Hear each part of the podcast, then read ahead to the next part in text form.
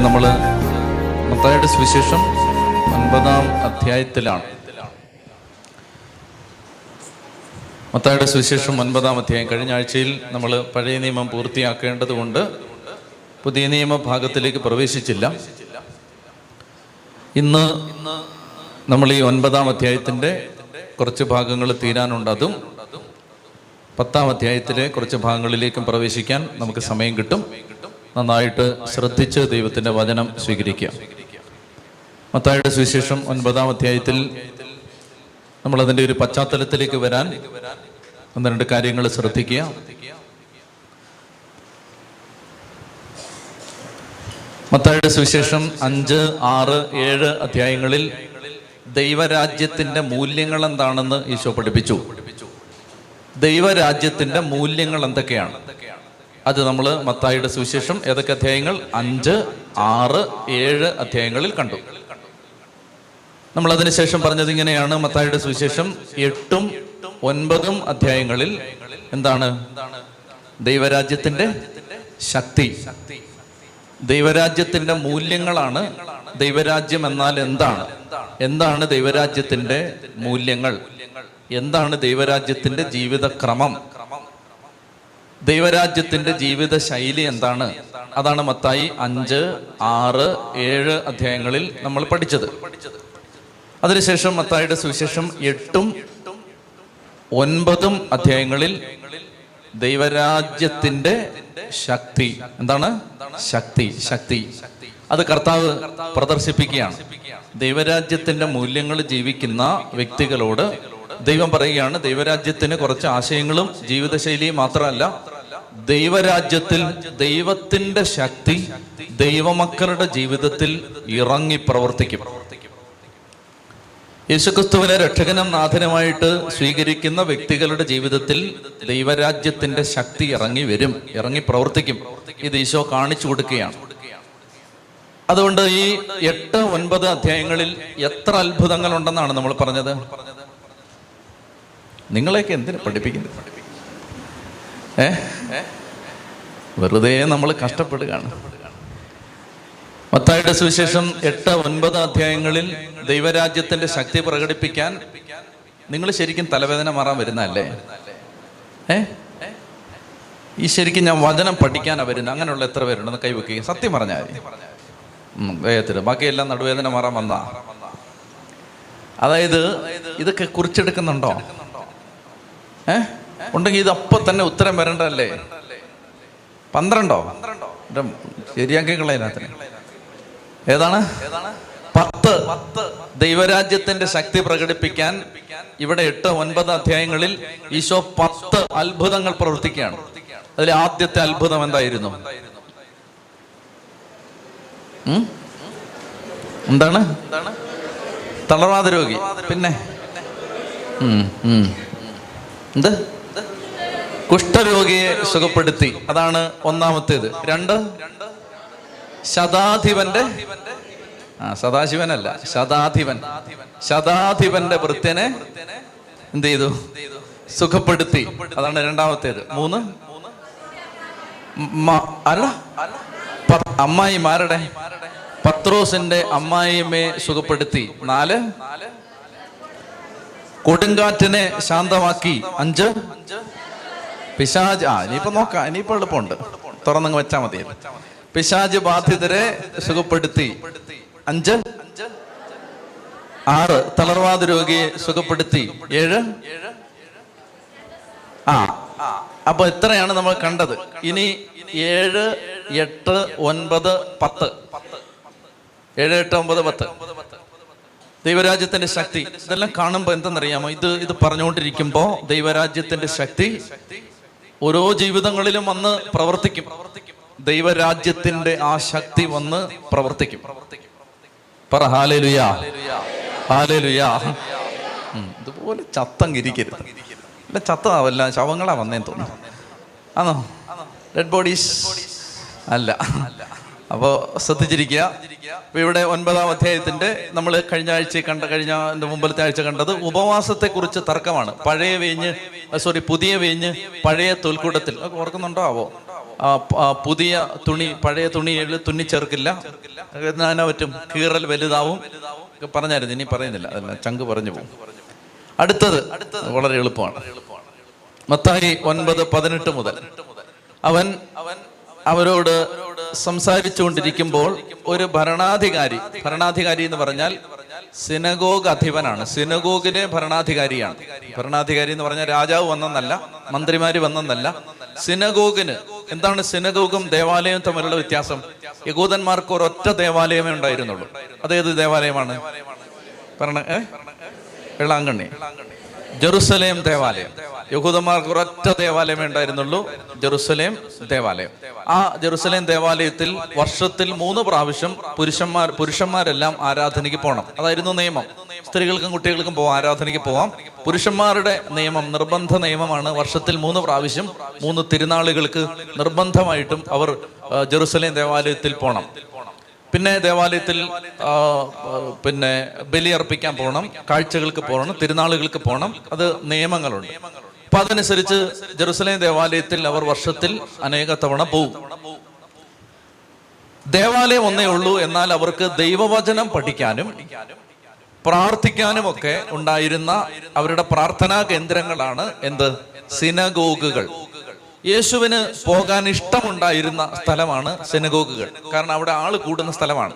അവിടെ ചെന്നിട്ട് ഈശോ ചില കാര്യങ്ങൾ ബൈബിൾ ഈശോ വായിക്കുമായിരുന്നു. തിരുവഴുത്തുകൾ എഴുന്നേറ്റ് നിന്ന് വായിക്കും. അപ്പൊ ഒരാളുടെ ഡ്യൂട്ടിയാണ് അത് ആരെങ്കിലും ഒരാൾ വായിക്കണം. അപ്പൊ ഈശോ എപ്പോഴും പോയി അത് വായിക്കും. എന്നിട്ട് വായിച്ചിട്ട് പറയും ഇത് ഇവിടെ പൂർത്തിയായിരിക്കുന്നു പറയും. അവർ കല്ലെറിയാനായിട്ട് ശ്രമിക്കുമ്പോൾ അവിടുന്ന് രക്ഷപ്പെടും. അങ്ങനെയായിരുന്നു കർത്താവ്. അതുപോലെ സെനഗോഗിൽ വെച്ചാണ് അനേകം അത്ഭുതങ്ങൾ കർത്താവ് ചെയ്തത്. ഉദാഹരണത്തിന് അനേക വർഷമായിട്ട് കൂനിപ്പോയ ഒരു സ്ത്രീയെ സെനഗോഗിൽ വെച്ചാണ് കർത്താവ് എഴുന്നേപ്പിച്ച് വിടുന്നത്. അപ്പൊ അങ്ങനെ സിനഗോഗ് യേശുവിന് ഇഷ്ടമുള്ള സന്ദർശന സ്ഥലമായിരുന്നു.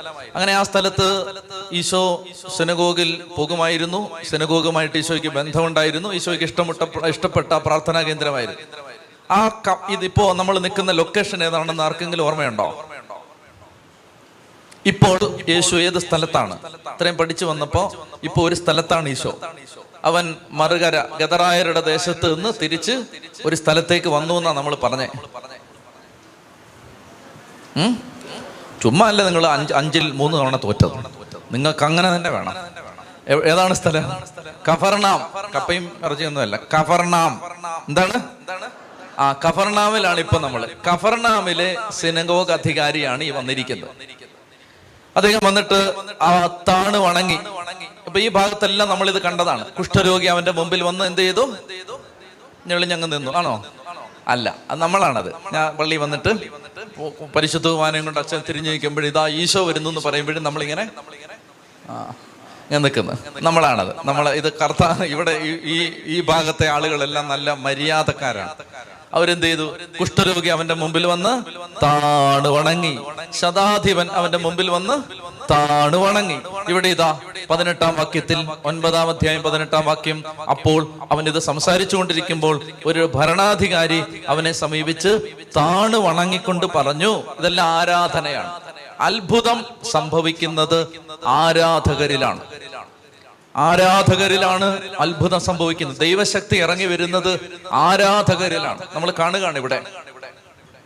അതായത് ഇവൻ വന്നിട്ട് താഴ് വണങ്ങി ആരാധിച്ചുകൊണ്ട് പറഞ്ഞു എന്റെ മകൾ അല്പം മുമ്പ് മരിച്ചുപോയി. നീ വരണം. അവളുടെ മേൽ കൈവെക്കണം. അവൾ ജീവിക്കും. ഈ ഭാഗം മുഴുവൻ നമ്മളോട് പറഞ്ഞുകൊണ്ടിരുന്നത് ദൈവശക്തി ദൈവരാജ്യത്തിന്റെ ശക്തി ഇറങ്ങി വരുന്നത് എന്തുള്ളവർക്കാണ്? വിശ്വാസമുള്ളവർക്കാണ്. വിശ്വാസമുള്ള. അപ്പൊ ഈ വ്യക്തി വന്നു വന്നിട്ട് താണ് വണങ്ങിയിട്ട് പറഞ്ഞു എന്റെ മകൾ മരിച്ചുപോയി. സാറേ ഒന്ന് വരാവോ? അപ്പൊ ഈ വ്യക്തിയുടെ വിശ്വാസം. ഇഷ്ടംപോലെ ആളുകൾ സഭയിൽ തിരുസഭയിൽ ഇഷ്ടംപോലെ ആളുകൾ മരിച്ചവരെ ഏർപ്പിച്ചവരുണ്ട്. ഇഷ്ടംപോലെ ആളുകളുണ്ട്. ഞാൻ ഈ അടുത്തിടയ്ക്ക് നമ്മുടെ റെയ്നാട് ബോങ്കയുടെ ജീവചരിത്രത്തിൽ അദ്ദേഹം ഒരു മരിച്ച ഒരു വ്യക്തി ഉയർത്ത സംഭവം പറയുന്നുണ്ട്. അത് വളരെ രസമാണ്. ബോങ്ക ഒരു സ്ഥലത്ത് ശുശ്രൂഷ ചെയ്തുകൊണ്ടിരിക്കുന്ന സമയത്ത് ഒരു ആഫ്രിക്കൻ രാജ്യത്താണ് ഒരു സ്ത്രീ അവരുടെ ഭർത്താവ് മരിച്ചിട്ട് മൂന്ന് ദിവസമായി മോർച്ചറിയിൽ വെച്ചിരിക്കുകയാണ്. ആ സ്ത്രീയെയും കൊണ്ട് ധ്യാനത്തിന് വന്നു. ആ ഭർത്താവിനെയും കൊണ്ട് ധ്യാനത്തിന് വന്നു. മനസ്സിലായോ മനസ്സിലായോ? ആംബുലൻസിനകത്ത് ഭർത്താവിന്റെ ഡെഡ് ബോഡിയും കൊണ്ട് വന്നിട്ട് ഏറ്റവും ഫ്രണ്ടിൽ കൊണ്ടുവന്ന് പിള്ളേരിരിക്കുന്ന സ്ഥലത്ത് ഡെഡ് ബോഡി കൊണ്ടുവച്ചിട്ട് അതിനടുത്ത് കസേര ഇട്ടിരുന്ന് പ്രൈസലോട് ഹല്ലേലിയ പറഞ്ഞുകൊണ്ടിരിക്കുക. നിങ്ങളാണെ വരുവോ? ആ പറ. ഉള്ള കാര്യം വ്യക്തമായിട്ട് പറ. വരുവോ? ഇല്ല. അപ്പൊ ബോങ്കെ പറയുകയാണ് അദ്ദേഹം പലതവണ ഞെട്ടലോടെ ഈ ഡെഡ് ബോഡിയിൽ നോക്കിക്കൊണ്ടിരുന്നു. കാരണം ഈ സ്ത്രീ വന്നിരിക്കുന്നത് ഭർത്താവിനെ ദൈവം ഉയർപ്പിക്കും എന്ന വിശ്വാസത്തിലാണ്. ആഫ്രിക്കൻ രാജ്യമാണ്. ഇനിയെങ്ങാണ് ഇയാൾ ഉയർത്തില്ലെങ്കിൽ ബോങ്കെ അടുത്ത ശവപ്പെട്ടിയിൽ അടുത്ത് കിടക്കാൻ സാധ്യതയുണ്ട് എന്ന ആ സ്വാഭാവിക ഭയമാണ് അതേ ഇങ്ങനെ നോക്കിക്കൊണ്ടിരുന്നു. അത് ഇടയ്ക്കിടയ്ക്ക് ഹല്ലേലൂയ എന്ന് പറയുമ്പോ ഇങ്ങനെ ചെറുതായിട്ട് ഒന്ന് നോക്കൂ. ഡെഡ് ബോഡിക്ക് യാതൊരു അനക്കവും പക്ഷെ അടുത്തിരിക്കുന്ന സ്ത്രീ വിശ്വാസത്തോടെ വിശ്വാസത്തോടെ പ്രാർത്ഥിച്ചുകൊണ്ടിരിക്കുക യൂട്യൂബിൽ കിടപ്പുണ്ട് നിങ്ങൾ നോക്കിയാൽ മതി. ഈ മരിച്ച ഉയർത്തെഴുന്നേറ്റവന്റെ ടെസ്റ്റ് മണിയൊക്കെ ഉണ്ട് മരിച്ച എഴുന്നേറ്റ് വന്നവന്റെ. അപ്പൊ ഇങ്ങനെ പതിനായിരക്കണക്കിന് ആളുകൾ തിങ്ങി നിറഞ്ഞിരിക്കുന്ന ഈ സ്ഥലത്ത് അതിശക്തമായ ദൈവത്തിന്റെ വചന ശുശ്രൂഷ നടന്നുകൊണ്ടിരിക്കുന്ന സമയത്ത് ഡെഡ് ബോഡി ഇട്ടിരിക്കുകയാണ്. ശവപ്പെട്ടി ഇങ്ങനെ കടത്തിയിരിക്കുകയാണ്. ബോങ്ക ഇടയ്ക്കിടയ്ക്കിടയ്ക്ക് ഇങ്ങനെ നോക്കുന്നുണ്ട്. പ്രിയപ്പെട്ട മക്കളെ എന്ന് പറയുമ്പോ അതൊക്കെ ഇങ്ങോട്ട് നോക്കുന്നുണ്ട്. അപ്പൊ ഈ സ്ത്രീ വിശ്വാസത്തോടെ വിശ്വാസത്തോടെ ഇങ്ങനെ പ്രാർത്ഥിച്ചുകൊണ്ടിരിക്കാം. ബോങ്ക പറയാണ് ഞാൻ ഈ മനുഷ്യനെ ഇടയ്ക്കൊന്ന് നോക്കുമ്പോ ഞാൻ നടുങ്ങിപ്പോയി. ഇങ്ങനെ ഒന്ന് വെക്കുന്ന അയാൾ ഡെഡ് ബോഡി എന്താ മരണമെന്നറിയാമോ പുറത്തേക്ക് വിട്ട ശ്വാസം അകത്തേക്ക് തിരിച്ചെടുക്കാൻ പറ്റാത്ത പ്രക്രിയയുടെ പേരാണ് മരണം. ഈ മനുഷ്യൻ എന്താ ഇപ്പൊ ചെയ്യുന്നത്? തിരിച്ചു കിട്ടി. തിരിച്ചു കിട്ടി. മൂന്ന് തവണ ഇങ്ങനെ വലിച്ചത് അപ്പൊ തന്നെ ഒരു ഒരു ഒരു ഒരു പത്ത് പതിനയ്യായിരം പേര് എഴുന്നേറ്റ് മാറി. മൂന്ന് തവണ ഇങ്ങനെ വലിച്ചിട്ട് ഇയാൾ ഇങ്ങനെ എഴുന്നേറ്റിക്കും എത്ര പേര് ഓടിയെന്ന് എനിക്കറിയാൻ പാടില്ല. ഏതായാലും ആളെ എഴുന്നേറ്റ് വന്നു ബോങ്കെ പറയുന്നുണ്ട് അതായത് സത്യമായും ഈ മനുഷ്യൻ എഴുന്നേറ്റത് എന്റെ വിശ്വാസം കൊണ്ടല്ല അയാളുടെ ഭാര്യയുടെ വിശ്വാസം കൊണ്ടാണ്. സത്യം പറഞ്ഞേ ഹാലലുയാ. ഇതാണ് സംഭവിക്കുന്നത്. എന്റെ എന്റെ മകൾ മരിച്ചുപോയി. കഫർനാമിൽ യേശു വരുമ്പോ സംസാരിച്ചുകൊണ്ടിരിക്കുന്ന സമയത്ത് ഈ മനുഷ്യൻ വന്നിട്ട് പറയാണ് സാറേ എന്റെ കൊച്ചു മരിച്ചുപോയി. നീ വന്ന് കൈവച്ചാൽ അവൾ എഴുന്നേക്കും ഈ വിശ്വാസം വഴിപിഴച്ചു പോയ ഒരു മകനെ കുറിച്ച് വേദനിക്കുന്ന അമ്മേ നിനക്കുണ്ടെങ്കിൽ നിന്റെ മകൻ രക്ഷപ്പെട്ടിരിക്കും. ഈ വിശ്വാസം നഷ്ടപ്പെട്ടു പോകുന്ന നിന്റെ കുടുംബനാഥനെ കുറിച്ച് പ്രിയപ്പെട്ട സഹോദരി നിനക്കുണ്ടെങ്കിൽ ആ കുടുംബനാഥൻ തിരിച്ചു വന്നിരിക്കും. ഉറപ്പാണത്. ഇതാണ് ഈ ഫെയ്ത്ത് ഈ ഫെയ്ത്തിൽ നിന്ന് അത്ഭുതം ഉണ്ടാവും. ദൈവത്തിന് ഇത് ചെയ്യാൻ പറ്റും. മർക്കോസ് ഒമ്പതിൽ ഒരു മകനെയും കൊണ്ട് അപ്പൻ വരും. ആ മകന് പിശാച് ബാധയാണ്. അപ്പോ ശിഷ്യന്മാരൊക്കെ പഠിച്ചു വരുന്നേ ഉള്ളൂ. അപ്പൊ ശിഷ്യന്മാരെടുത്ത് കൊണ്ടുവരുമ്പോ ശിഷ്യന്മാർ ഇതെല്ലാം ചെയ്തു നോക്കിയിട്ടൊന്നും പിശാജ് പോകുന്നില്ല പിശാജ് പറഞ്ഞു പോകത്തില്ലെന്ന് പിശാജിനോട് പോവാൻ പറഞ്ഞിട്ട് പിശാജ് ഞാൻ പോകത്തില്ലെന്ന് പറഞ്ഞു. പിശാജ് ഇങ്ങനെ നിൽക്കുകയാണ്. അപ്പൊ ഈശോ മലയിൽ നിന്ന് ഇറങ്ങി വരുമ്പോൾ ഒരാൾക്കൂട്ടം കണ്ടിട്ട് അടുത്തേക്ക് ചെന്നിട്ട് ചോദിക്കും എന്നാ കാര്യം? അപ്പൊ ശിഷ്യന്മാര് പറഞ്ഞു അത് ഞങ്ങളിങ്ങനെ പോവാൻ പറഞ്ഞു. അവൻ പോവാന്നൊക്കെ പറഞ്ഞു. പക്ഷെ പോയിട്ടില്ല ഇതുവരെ. അങ്ങനെ നിൽക്കുന്ന സമയത്ത് കർത്താവ് അടുത്തേക്ക് ചെല്ലുമ്പോൾ ഈ അപ്പൻ യേശുവിനോട് പറയും നിനക്ക് എന്തെങ്കിലും ചെയ്യാൻ കഴിയുമെങ്കിൽ ഒന്ന് സഹായിക്കണേ എന്ന് പറയും. അപ്പൊ പറയുന്ന ഒരു മറുപടിയുണ്ട് കഴിയുമെങ്കിലെന്നോ? വിശ്വസിക്കുന്നവന് എല്ലാം സാധ്യമാണ്. ഈശോ പറയുന്ന മറുപടി അതാണ് കഴിയുമെങ്കിൽ ഈ അപ്പൻ ചോദിക്കുന്നത് എന്താണ്? നിനക്ക് എന്തെങ്കിലും ഒന്ന് ചെയ്യാൻ പറ്റുമെങ്കിൽ പൊന്നു സാറെ ഒന്ന് സഹായിക്കാവോ? കഴിയുമെങ്കിലെന്നോ. വിശ്വസിക്കുന്നവന് എല്ലാം സാധ്യമാണ്. പറ ഹാലേലുയാ. ഹാലേലുയാ. വിശ്വസിക്കുന്നവന് എല്ലാം സാധ്യമാണ് സാധ്യമാണ്. അതാണ് ഇവിടെ. ഈ ഈ സംഭവങ്ങളിലെല്ലാം നമ്മൾ കാണുന്നത് ഈ വ്യക്തികൾക്ക് കുഷ്ഠരോഗി. എന്നെ ശുദ്ധനാക്കിയില്ലെങ്കിൽ എന്റെ അടുത്ത പോസിബിലിറ്റി ഞാൻ മരിക്കുക എന്നുള്ളതാണ്. ശതാധിപൻ എന്റെ വൃത്യൻ വീട്ടിൽ തളർവാദം പിടിപെട്ട് കിടക്കുന്നു. നീ വരുമൊന്നും വേണ്ട. ഒരു വാക്ക് പറഞ്ഞാൽ മതി അവൻ എഴുന്നേൽക്കും. ഫെയ്ത്ത്. ഈ വ്യക്തികളുടെ എല്ലാം ഉള്ളിലുണ്ടായിരുന്ന ആഴമായ വിശ്വാസമാണ് അത്ഭുതം പ്രവർത്തിക്കാൻ അവരെ അത്ഭുതം സ്വീകരിക്കാൻ അവരെ സഹായിച്ചത്. അപ്പോൾ ഈ വ്യക്തി പറയുകയാണ് എന്റെ മകൾ അല്പം മുമ്പ് മരിച്ചുപോയി. നീ വന്ന് അവളുടെ മേൽ കൈവെക്കുമെങ്കിൽ അവൾ ജീവിക്കും. യേശുവും ശിഷ്യന്മാരും അവനോടൊപ്പം പോയി. അപ്പൊ പോവാണേ. പോവാ യാത്ര പോയിക്കൊണ്ടിരിക്കുകയാണ്. ഇതിനിടയ്ക്ക് ഒരു എപ്പിസോഡ്. മനസ്സിലായോ? അതായത് യേശുവിനെ വിളിച്ചത് ഭരണാധികാരി സിനഗോഗ് അധിപൻ. സിനഗോഗ് അധിപന്റെ വീട്ടിലേക്ക് യേശു പോവാണ്. ഇപ്പൊ ഉയർപ്പിച്ചു തരാൻ മോനെ പോവാണ്. അങ്ങനെ പോകുന്ന വഴിക്ക് വലിയ ആൾക്കൂട്ടത്തിന്റെ നടുവിൽ യേശു ഇങ്ങനെ പൊക്കോണ്ടിരിക്കുന്ന സമയത്ത് പന്ത്രണ്ട് വർഷമായി രക്തസ്രാവം മൂലം കഷ്ടപ്പെട്ടിരുന്ന ഒരു സഹോദരി പിന്നിലൂടെ വന്ന് അവന്റെ വസ്ത്രത്തിന്റെ വിളുമ്പിൽ തൊട്ട് അവന്റെ ശരീരത്തിൽ നിന്ന് ശക്തി പുറപ്പെട്ട് അവൾ പരിപൂർണ സൗഖ്യം പ്രാപിച്ചു. ശ്രദ്ധിക്കുക. വസ്ത്രത്തിന്റെ വിളുമ്പിൽ തൊട്ടു. വിളുമ്പ്. എന്ന് പറഞ്ഞാൽ എവിടെ ആയിരിക്കും ദേ എന്റെ ലോഹയിൽ എവിടെ ആയിരിക്കും ഇവിടെ ഇവിടെ. ഇവിടെ. ഇവിടെ. ദേ ഇവിടെ. മനസ്സിലായോ? മനസ്സിലായോ കാണാത്തവര് അടിയിൽ എത്തി നോക്കുന്നു. ഈ വസ്ത്രത്തിന്റെ വിളുമ്പിൽ വിളുമ്പെന്ന് പറഞ്ഞാൽ തൊങ്ങലുകൾ ഉണ്ടായിരുന്നു യഹൂദ റബ്ബിമാരുടെ വസ്ത്രങ്ങൾക്ക് തൊങ്ങലുകൾ ഉണ്ടായിരുന്നു പുരോഹിതന്റെ വസ്ത്രം ഞാൻ പറഞ്ഞപ്പോ പറഞ്ഞല്ലോ മണിയൊക്കെ കെട്ടിയിട്ട ആ ഭാഗം അടിഭാഗം. അതിങ്ങനെ അവർ അലങ്കരിച്ചു വെച്ചിരിക്കുന്ന വസ്ത്രത്തിന്റെ തൊങ്ങൽ കൂട്ടാൻ നിങ്ങൾ പരിശ്രമിക്കുന്നു എന്നൊക്കെ ഈശോ പരിസരെ കുറ്റപ്പെടുത്തുന്നുണ്ട്. അപ്പൊ ഇത് അലങ്കരിച്ച് അങ്ങനെ നല്ല ബോർഡറൊക്കെ വെച്ചിട്ട് നല്ല നല്ല ഭംഗിയായിട്ട് തയ്ച്ചു വെച്ചിരിക്കുന്ന അടിഭാഗമാണ്. അപ്പൊ ഈ വസ്ത്രത്തിന്റെ വിളുമ്പിൽ തൊടണമെങ്കിൽ നിന്നോണ്ടൊരാൾക്ക് തൊടാൻ പറ്റുമോ പറ്റുമോ എനിക്ക് തൊടണമെങ്കിൽ ഞാൻ കാൽ വെക്കണം. ഇല്ലേ? അല്ലെ ഞാൻ ഇരിക്കണം. എന്റെ വസ്ത്രത്തിന്റെ വിളുമ്പിൽ ഒരാൾക്ക് തൊടാൻ പറ്റണമെങ്കിൽ അയാൾ നടന്നു വന്നാൽ പറ്റുമോ? പിന്നെ എങ്ങനെ വന്നാൽ പറ്റും? അയാൾ ഇഴഞ്ഞു വന്നാലേ പറ്റൂ. നടന്നു വന്നാൽ പറ്റില്ല. അയാൾ ഇഴഞ്ഞു വരണം.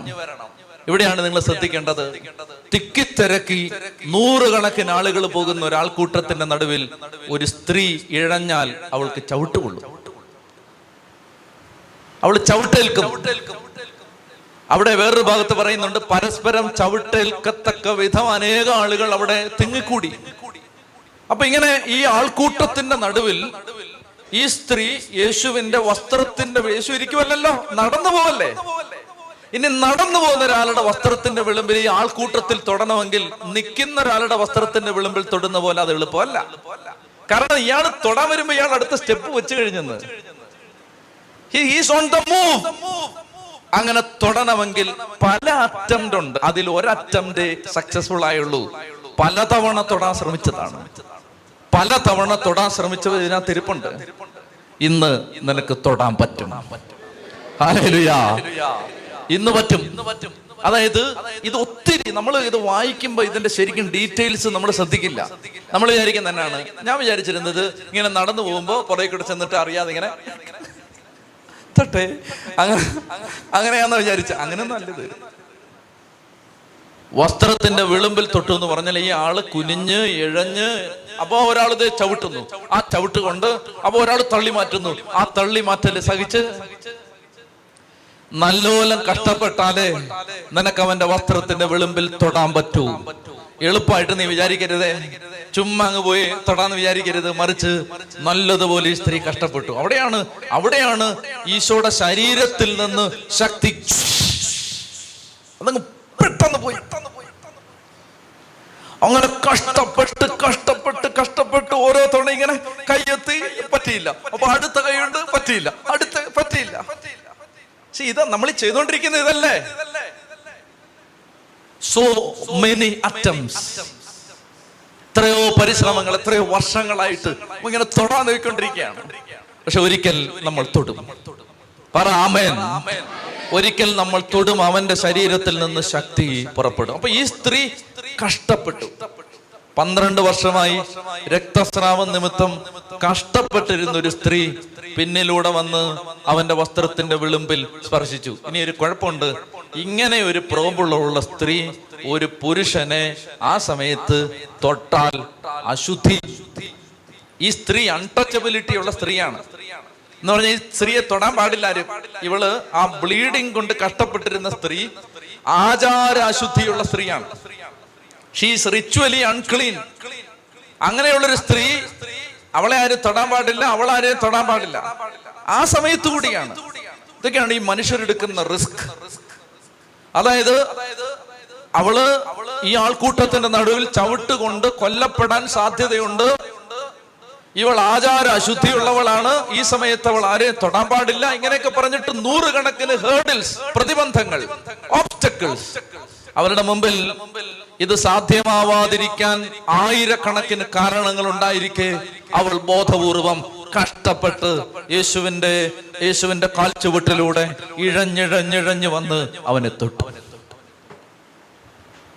പന്ത്രണ്ട് വർഷമായി രക്തസ്രാവ നിമിത്തം കഷ്ടപ്പെട്ടിരുന്ന ഒരു സ്ത്രീ പിന്നിലൂടെ വന്ന് അവന്റെ വസ്ത്രത്തിന്റെ വിളിമ്പിൽ സ്പർശിച്ചു.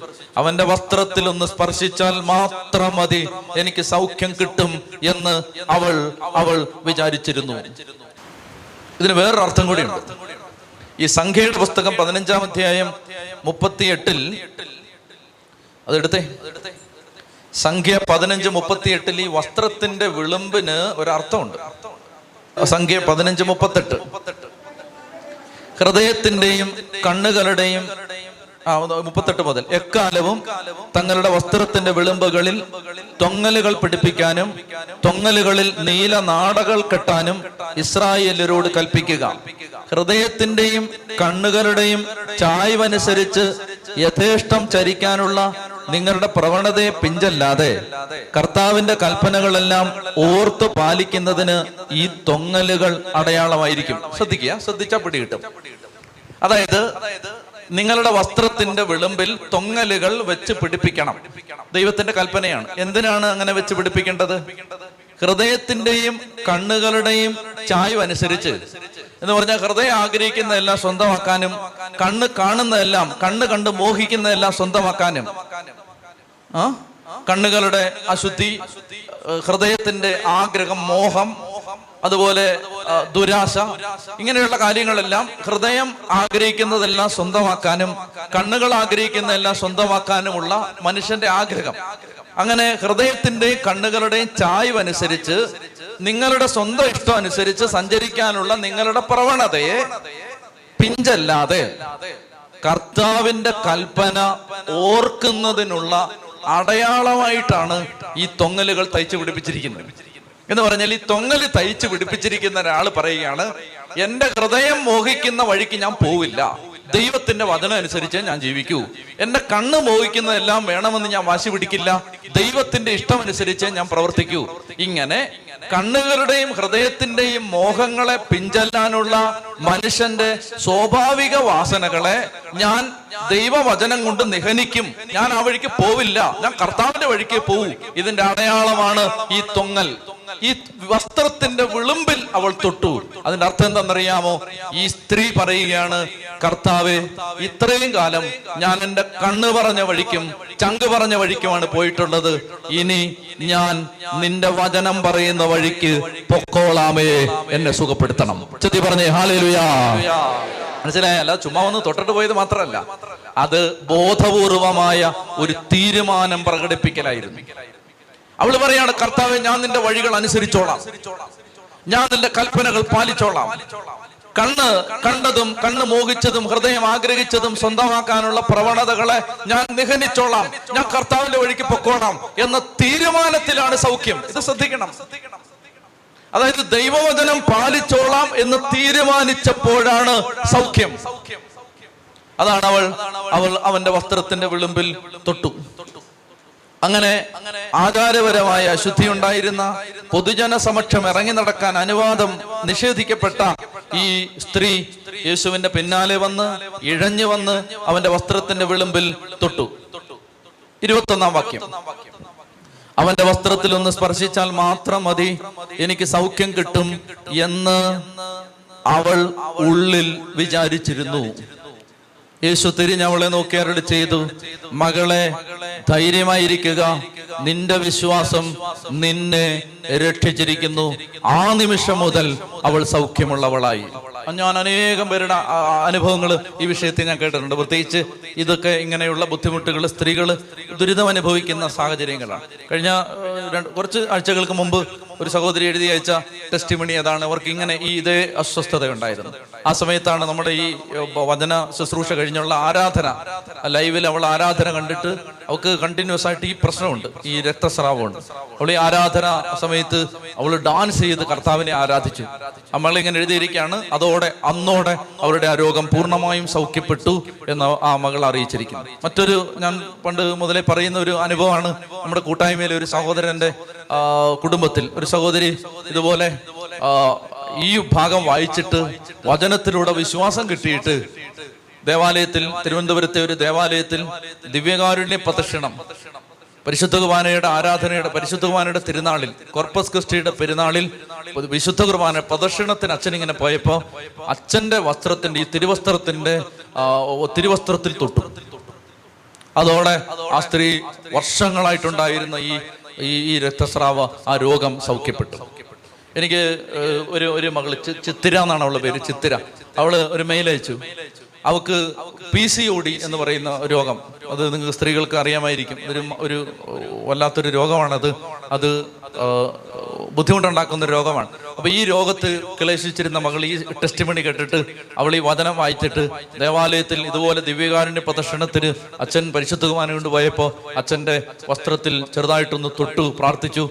പൂർണമായി സൗഖ്യം കിട്ടിയെന്ന് അവൾ അയച്ച ഒരു മെയിലുണ്ട്.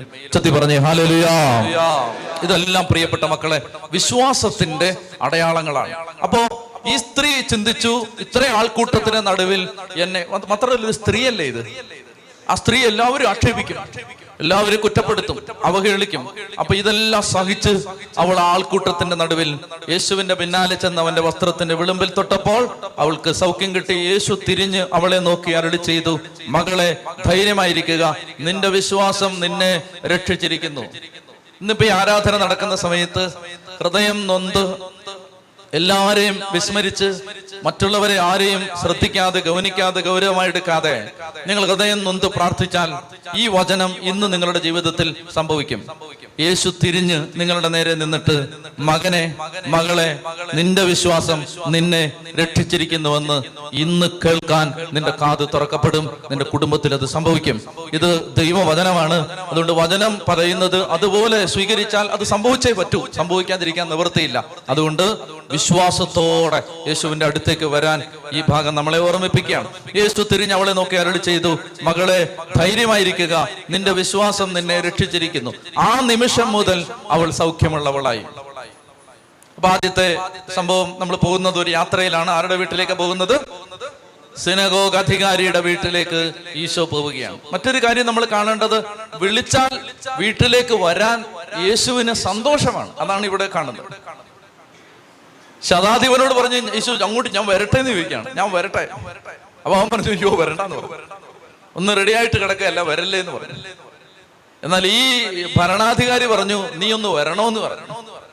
അപ്പൊ പോകാൻ സന്നദ്ധനായ ഒരു യേശു യേശുവിന്റെ സ്വഭാവത്തിന്റെ ഒരു പ്രത്യേകത കണ്ടുമുട്ടുകയാണ് നമ്മൾ വീട്ടിലേക്ക് ഇന്ന് നീ വിളിച്ചാൽ വരാൻ ഈശോ തയ്യാറാണ്.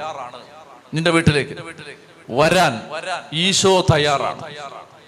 ഇന്ന് നമുക്ക് ആരാധനയുടെ സമയത്ത് യേശുവിനെ ഒന്ന് വിളിക്കണം. എന്റെ വീട്ടിലേക്കൊന്ന് വരുമോ? എന്ന് ചോദിക്കണം. സത്യത്തിൽ ഈശോയ്ക്ക് അത് ഇഷ്ടമാണെന്നാണ് എന്റെ ഒരു അഭിപ്രായം. കാരണം ഈശോയ്ക്ക് വീടുകളിൽ വരുന്നത് ഇഷ്ടമായിരുന്നു. മർത്തയുടെ മേരിയുടെ വീട്ടിലേക്ക് പോയത് നല്ല താല്പര്യത്തോടാണ്. മീറ്റിംഗ് കഴിഞ്ഞ് ഈറ്റിംഗ് കണ്ടുപിടിച്ചത് കർത്താവാണ്. കർത്താവിന് ഭക്ഷണം താല്പര്യമുണ്ടായിരുന്നു. ഞാൻ കുറച്ച് കഴിയുമ്പോൾ അത് കാണിച്ചു തരാം. അതായത് പ്രധാനപ്പെട്ട ടീച്ചിങ്ങുകളല്ല ഈശോ പറയുന്നത് ഭക്ഷണം മേശയെ വെച്ചിട്ടാണ്. നല്ല നല്ല കാര്യങ്ങളെല്ലാം പറയും അതായത് നല്ല വയറ് നിറഞ്ഞു കഴിയുമ്പോൾ നല്ല ആശയങ്ങൾ പുറത്തു വരും. അതായിരുന്നു ഈശോ. ശരിക്കും ഭക്ഷണം ഇഷ്ടം ഇഷ്ടമായിരുന്നു. നമ്മൾ ഇനി ലേവ്യരുടെ പുസ്തകത്തിൽ സമാധാന ബലിയെക്കുറിച്ച് പഠിക്കുമ്പോൾ ഒരുമിച്ചിരുന്ന് എല്ലാവരും ഭക്ഷിക്കുന്നതിനെ കുറിച്ച് അവിടെ പറയുന്നുണ്ട്. ഇത് ദൈവ അതായത് നമ്മൾ അങ്ങനെയുള്ള സന്ദർഭങ്ങൾ പ്രൊമോട്ട് ചെയ്യണമെന്നാണ് എന്റെ അഭിപ്രായം. എന്താണ്? ആഹാരം കൊടുക്കണം. ഞാൻ എന്റെ ഒരു അനുഭവം പറഞ്ഞാൽ ഞാൻ വളരെ പ്രശ്നമുണ്ടായിരുന്ന ഒരു ഇടവകയിൽ ശുശ്രൂഷ ചെയ്ത സമയത്ത് എനിക്ക് ദൈവം തന്ന ഒരു ബോധ്യം ഒരുമിച്ച് ആഹാരം കഴിക്കുന്ന ഇഷ്ടം പോലെ സന്ദർഭങ്ങൾ പള്ളിയിൽ ഉണ്ടാക്കുക. അപ്പോൾ ഒത്തിരി ആളുകൾ എന്നെ വിമർശിച്ചിട്ടുണ്ട് അതിന്റെ പേരിൽ കാരണം ഇതെല്ലാം തിന്നു കളയാന്ന് പറയുന്നത്. പശപ്പോ പള്ളിയിലെ പൈസ എടുത്തിട്ടല്ല ഈ ഭക്ഷണം കൊടുക്കുന്നത്. പക്ഷെ ആരെങ്കിലും കണ്ടുപിടിച്ചിട്ട് അവരെ കൊണ്ട് ഭക്ഷണം കൊടുപ്പിക്കുമായിരുന്നു. എന്നിട്ട് ഇടവകയിലെ ആളുകളെല്ലാം ഒരുമിച്ച് ഭക്ഷണം കഴിക്കും. അത് പരസ്പരം തമ്മിലടിച്ചിരുന്ന പോരടിച്ചിരുന്ന ഭിന്നതയിലായിരുന്ന ഒരു സമൂഹത്തെ ബിൽഡ് ചെയ്യുന്നതിന് എന്നെ ഹെൽപ്പ് ചെയ്തിട്ടുണ്ട്. അതെനിക്ക് നല്ല ബോധ്യമുള്ളതുകൊണ്ടാണ് ഞാൻ പറയുന്നത് അതുകൊണ്ട് ഈ ആഹാരം കഴിക്കുന്നത് ഒരുമിച്ച് ഭക്ഷണം കഴിക്കുന്നതൊക്കെ നല്ലതാണ്. അപ്പൊ ഇവിടെയൊക്കെ വൈകിട്ട് ഈ ഇത് കഴിയുമ്പോൾ കഞ്ഞിയുണ്ട്. ഓ കഞ്ഞി എന്നൊക്കെ പറഞ്ഞ് അങ്ങ് പോവരുത്. അതൊക്കെ കഴിക്കണം. അതെന്തിനാണ്? അതായത് ആ ആ ആ ആ- പങ്കു ചേരുന്നത് ഒരു ഏറ്റവും വലിയ ബെൻസ് കാറിൽ വന്നവനും ഓടി കാറി വന്നവനും ഓടി വന്നവനും നടന്നു വന്നവനും എല്ലാം ഒരുമിച്ച് ഒരേ പാത്രത്തിൽ ഭക്ഷണം കഴിച്ച് പോകുന്നത് അതൊരു കൂട്ടായ്മയാണ്? ചത്തി പറഞ്ഞേ ഹാലലുയാ ഹാലലുയാ ഹാലലുയാ അപ്പൊ അതുകൊണ്ട് ഈ ആഹാരം കഴിക്കാൻ വരുന്നത് ഈശോയ്ക്ക് ഇഷ്ടമാണ്. അതുകൊണ്ട് ഈശോയെ വിളിച്ചു നോക്കുന്നു ഒന്ന് വരാൻ പറ. സാറേ ഒന്ന് വരുമോ ചോദിച്ചു. കർത്താവ് എന്റെ വീട്ടിൽ ഒന്ന് വരണേ. ഇന്ന് ഒന്ന് വിളിച്ചാലോ? ഇത്ര പേര് വിളിക്കും. ഒന്ന് കൈവക്കിക്ക ഇന്ന് ഞാൻ വിളിക്കാൻ പോവാണ്. അപ്പൊ ഇത്രയും വീട്ടിൽ ഈശോ വരും. ഈശോ വരും. അപ്പോ കർത്താവിനെ വീട്ടിലേക്ക് വിളിച്ച ഉടനെ കൂടുതലൊന്നും ന്യായമൊന്നും പറയുന്നില്ലല്ലോ ഇവിടെ. ഓ സമയമില്ല. ഓ എങ്ങനെ വരാനാ? ഓ ഭയങ്കര തിരക്കല്ലേ? എന്ന് പറഞ്ഞോ? അങ്ങനെ പറയാൻ ഈശോ ധ്യാനഗുരു ഒന്നും അല്ലല്ലോ ഈശോ ഈശോ അല്ലേ? അതുകൊണ്ട് ഈശോ പറഞ്ഞു ഈശോ പറഞ്ഞു ഞാൻ ഞാനിപ്പോ വരണം കർത്താവിന് വലിയ അന്തസ് കേടൊന്നുമില്ല. എവിടെ വേണേലും വരും. അങ്ങനെയുള്ള ആ കർത്താവ് നേരെ അങ്ങ് ചെല്ലുന്ന പോയ വഴിക്കാണ്. അതാണ് ഇത് ഈ ഈ സ്ത്രീയൊക്കെ എന്താ പഠിപ്പിക്കുന്നതെന്ന് അറിയാമോ അതായത് ഇവളിങ്ങനെ സൂത്രത്തിൽ അടിച്ചെടുത്തതാണ് സൗഖ്യം. ഇടം വിളിച്ച് വണ്ടി വിളിച്ച് യേശുവിനെ വീട്ടിൽ കൊണ്ടുവന്ന ആരാ? ഈ ഭരണാധികാരിയാണ്. ഇവൾ സൂത്രത്തിൽ വഴിയിന്ന് ഇതങ്ങ് അടിച്ചെടുത്തു ഇതായിരിക്കണം നല്ല വിശ്വാസികളുടെ മനസ്സ്. അതായത് പമ്മി നിന്നിട്ട് പതുക്കെ അടിച്ചെടുത്തങ്ങ് കൊണ്ടുപോകണം. അതാണ് അത് വിശ്വാസമുള്ളവരുടെ ഒരു മനസ്സ്. ഇങ്ങനെ ഒരു അവസരത്തിന് വേണ്ടി കാത്തിരിക്കുകയാണ്. അവക്ക് വണ്ടി വിളിച്ചു കൊണ്ടുപോകാനുള്ള കാശൊന്നുമില്ല. പാവപ്പെട്ട സ്ത്രീയാണ്. അവളിങ്ങനെ പോകുന്ന വഴിക്ക് ആ ഇങ്ങനെ ചെന്നിട്ട് അങ്ങനെ തൊട്ടിട്ട് പെട്ടെന്ന് സൗഖ്യം വാങ്ങിച്ച് പോയി. അപ്പൊ അതുകൊണ്ട് അവസരങ്ങൾ പ്രയോജനപ്പെടുത്തുക. വെറുതെ ഇരുന്ന് ഉറങ്ങരുത്. അവസരം പ്രയോജനപ്പെടുത്തണം. മനസ്സിലായോ? വെറുതെ വണ്ടി വണ്ടിക്കൂലി മുടക്കി ഇവിടെ വന്നിട്ട് ചുമ്മാ ഇരുന്ന് ഉറങ്ങുകയാണ് അല്ല നിങ്ങളല്ല. വേറെ കഴിഞ്ഞ ആഴ്ച വന്നവര്. അറിയാം. അപ്പൊ അല്ല ഇന്നാരും ഉറങ്ങിയില്ല. ദൈവത്തിന് നന്ദി. ഞാൻ ഒരു ഉദാഹരണം പറഞ്ഞതേ ഉള്ളൂ. അതായത് ഈ ഈ അവസരം അത് അത് ഈ എന്ന് പറയുന്നത് seize the opportunity seize the opportunity അത് അത് ഒരു അവസരം ഇങ്ങനെ നോക്കിയിരിക്കുകയാണ്. തക്ക സമയത്ത് ചാടി വീണ് പിടിച്ചെടുത്ത് ഹല്ലേലുയ പറഞ്ഞ് തിരിച്ചു പോയി ഉറക്കെ പറഞ്ഞേ ഹല്ലേലുയാ! ഹല്ലേലുയാ! അപ്പോൾ യാത്രയിലാണ് Isho is on the way പൊക്കൊണ്ടിരിക്കുന്ന സമയത്ത് രക്തസ്രാവക്കാരി സൗഖ്യം പ്രാപിച്ചു. യേശു ഭരണാധികാരിയുടെ വീട്ടിലെത്തി. കുഴലൂത്തുകാരെയും ബഹളം വെക്കുന്ന ജനങ്ങളെയും കണ്ടു പറഞ്ഞു out out out out out. വെളിപ്പാൻ പറഞ്ഞു. കുഴലൂത്തുകാരെയും.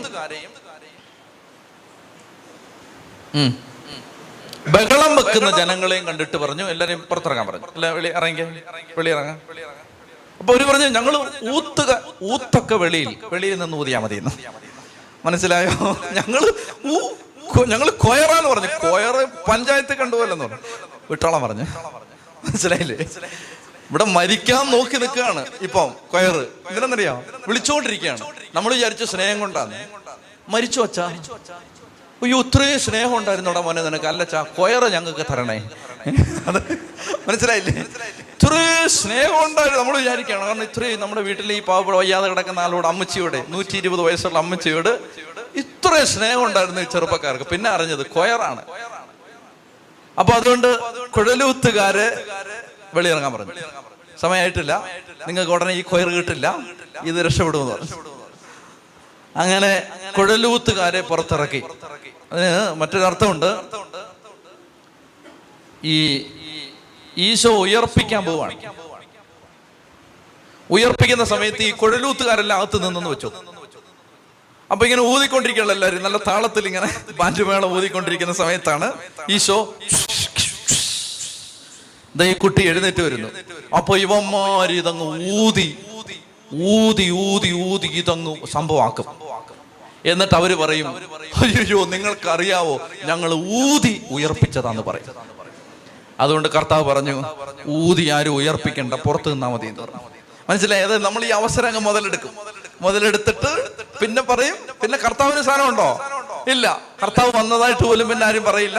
ഈശോ മെനക്കെട്ട് വന്നതിനെ കുറിച്ച് ഒരു റെഫറൻസും ഉണ്ടാവില്ല. നമ്മളെ എങ്ങനെയാണ് ഈ കുട്ടി ഉയർത്തത്? ഊതി ഉയർപ്പിച്ചു. അതുകൊണ്ട് കൊടലൂത്തുകാരെല്ലാം പുറത്തേക്കാൻ പറഞ്ഞു ചത്തി പറഞ്ഞേ ഹാലേലുയാ. ഹാലേലുയാ. കാനായിലെ കല്യാണ വീട്ടിൽ വെച്ച് ഈശോ വെള്ളം വീഞ്ഞാക്കിയത് ഏതിനകത്താണ്? കൽഭരണി. എന്ത് കൽഭരണി? യഹൂദരുടെ ശുദ്ധീകരണത്തിന് ഉപയോഗിക്കുന്ന കൽഭരണി. ശുദ്ധീകരണം. നിങ്ങൾക്കറിയാവുന്ന ഒരു ശുദ്ധീകരണ പ്രവൃത്തി പറഞ്ഞേ. നിങ്ങൾക്കറിയാവുന്ന നിങ്ങൾ ചെയ്യുന്ന ഒരു ശുദ്ധീകരണ പ്രവൃത്തി. കുളിക്കാറുണ്ടോ?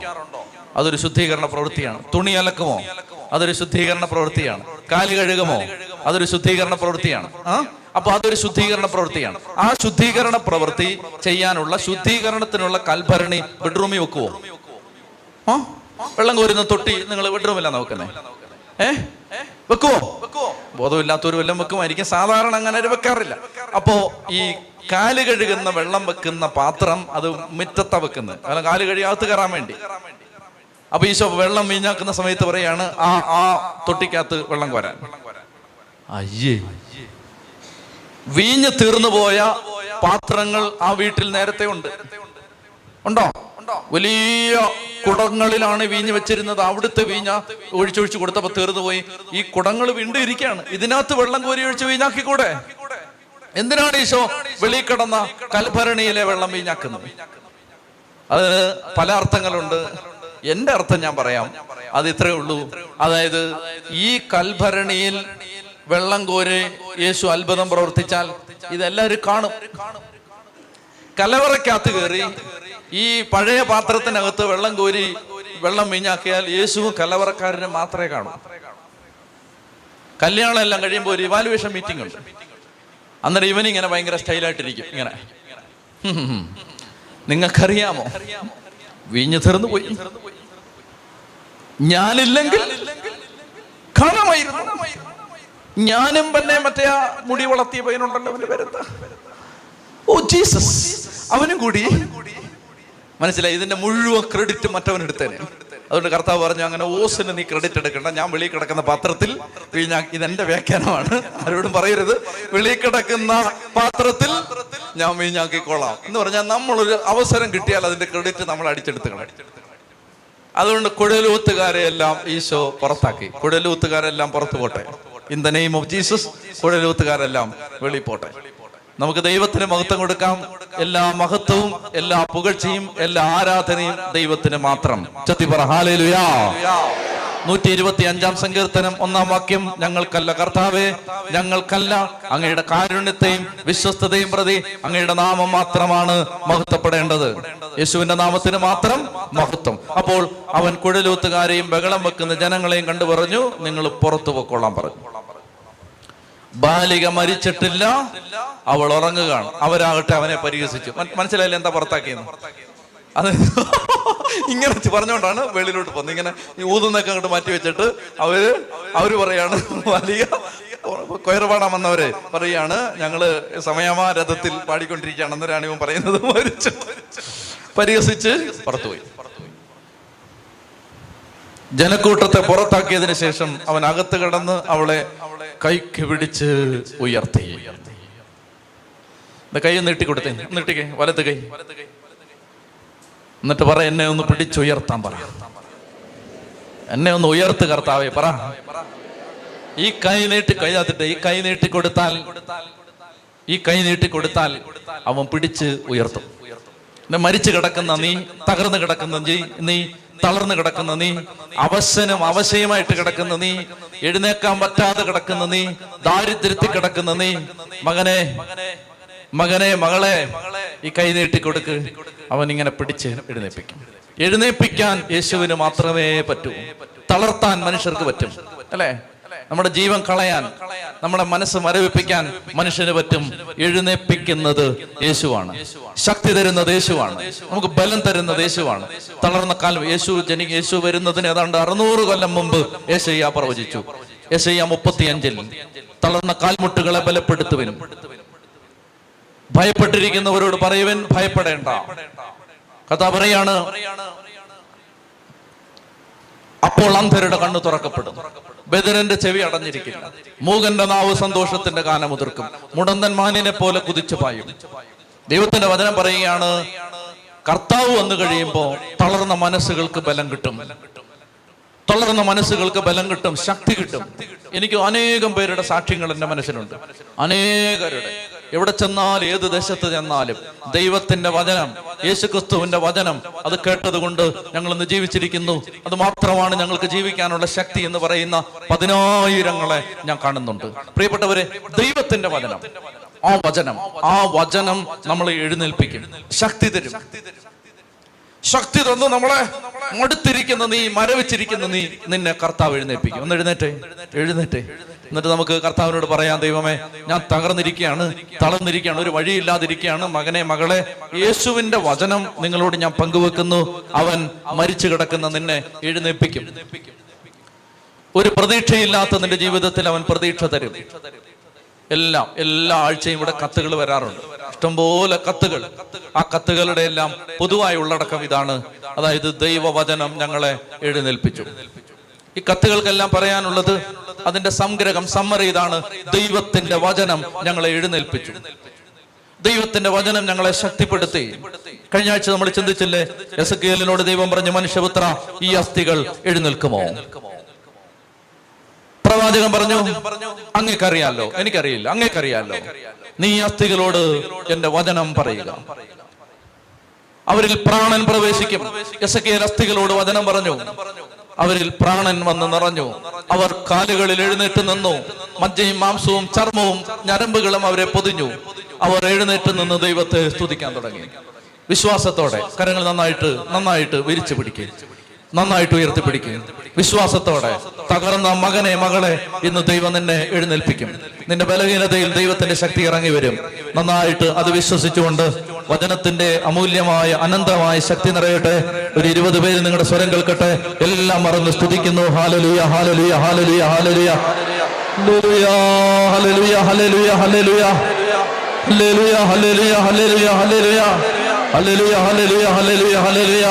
നിർത്തരുത്. നിർത്തരുത്. ഉച്ചത്തിൽ സ്തുതിക്കുന്നു ആരെ ശ്രദ്ധിക്കരുത്. ഉച്ചത്തിൽ സ്തുതിക്കുന്നു നാവിനെ വിട്ടുകൊടുത്ത് സ്തുതിക്കുന്നു വിട്ടുകൊടുത്ത് സ്തുതിക്കുന്നു നിർത്താതെ സ്തുതിക്കുന്നു ശക്തി ശക്തി ശക്തി ശക്തി. തളർച്ചയിൽ ശക്തി. തളർച്ചയിൽ ശക്തി. രോഗത്തിൽ ശക്തി.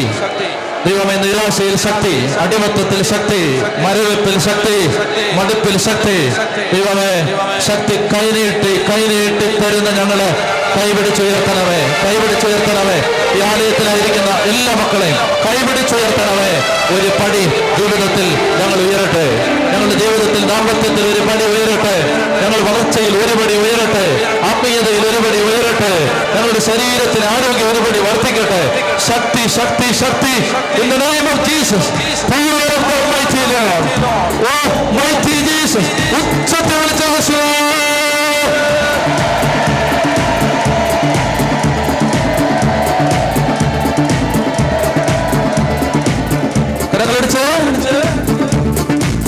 കണ്ണടച്ച് പാടി പ്രാർത്ഥിച്ച് വലിയ ശക്തി എല്ലാ മക്കളിലും നിറയും. എല്ലാവരിലും നിറയും. യേശുവിന്റെ വചനത്തിന്റെ ശക്തി നിർമ്മലമായ സുവിശേഷത്തിന്റെ ശക്തി യേശുവിന്റെ ശക്തി എല്ലാ മക്കളിലും നിറയും. എല്ലാവരിലും നിറയും. നന്നായിട്ട് നന്നായിട്ട് നന്നായിട്ട് ആഗ്രഹിക്കണം. പാടി എല്ലാം മറന്ന് പാടി പ്രാർത്ഥിക്കണം. ശക്തി നിറയാൻ ആഗ്രഹിക്കണം. നന്നായിട്ട് നന്നായിട്ട്.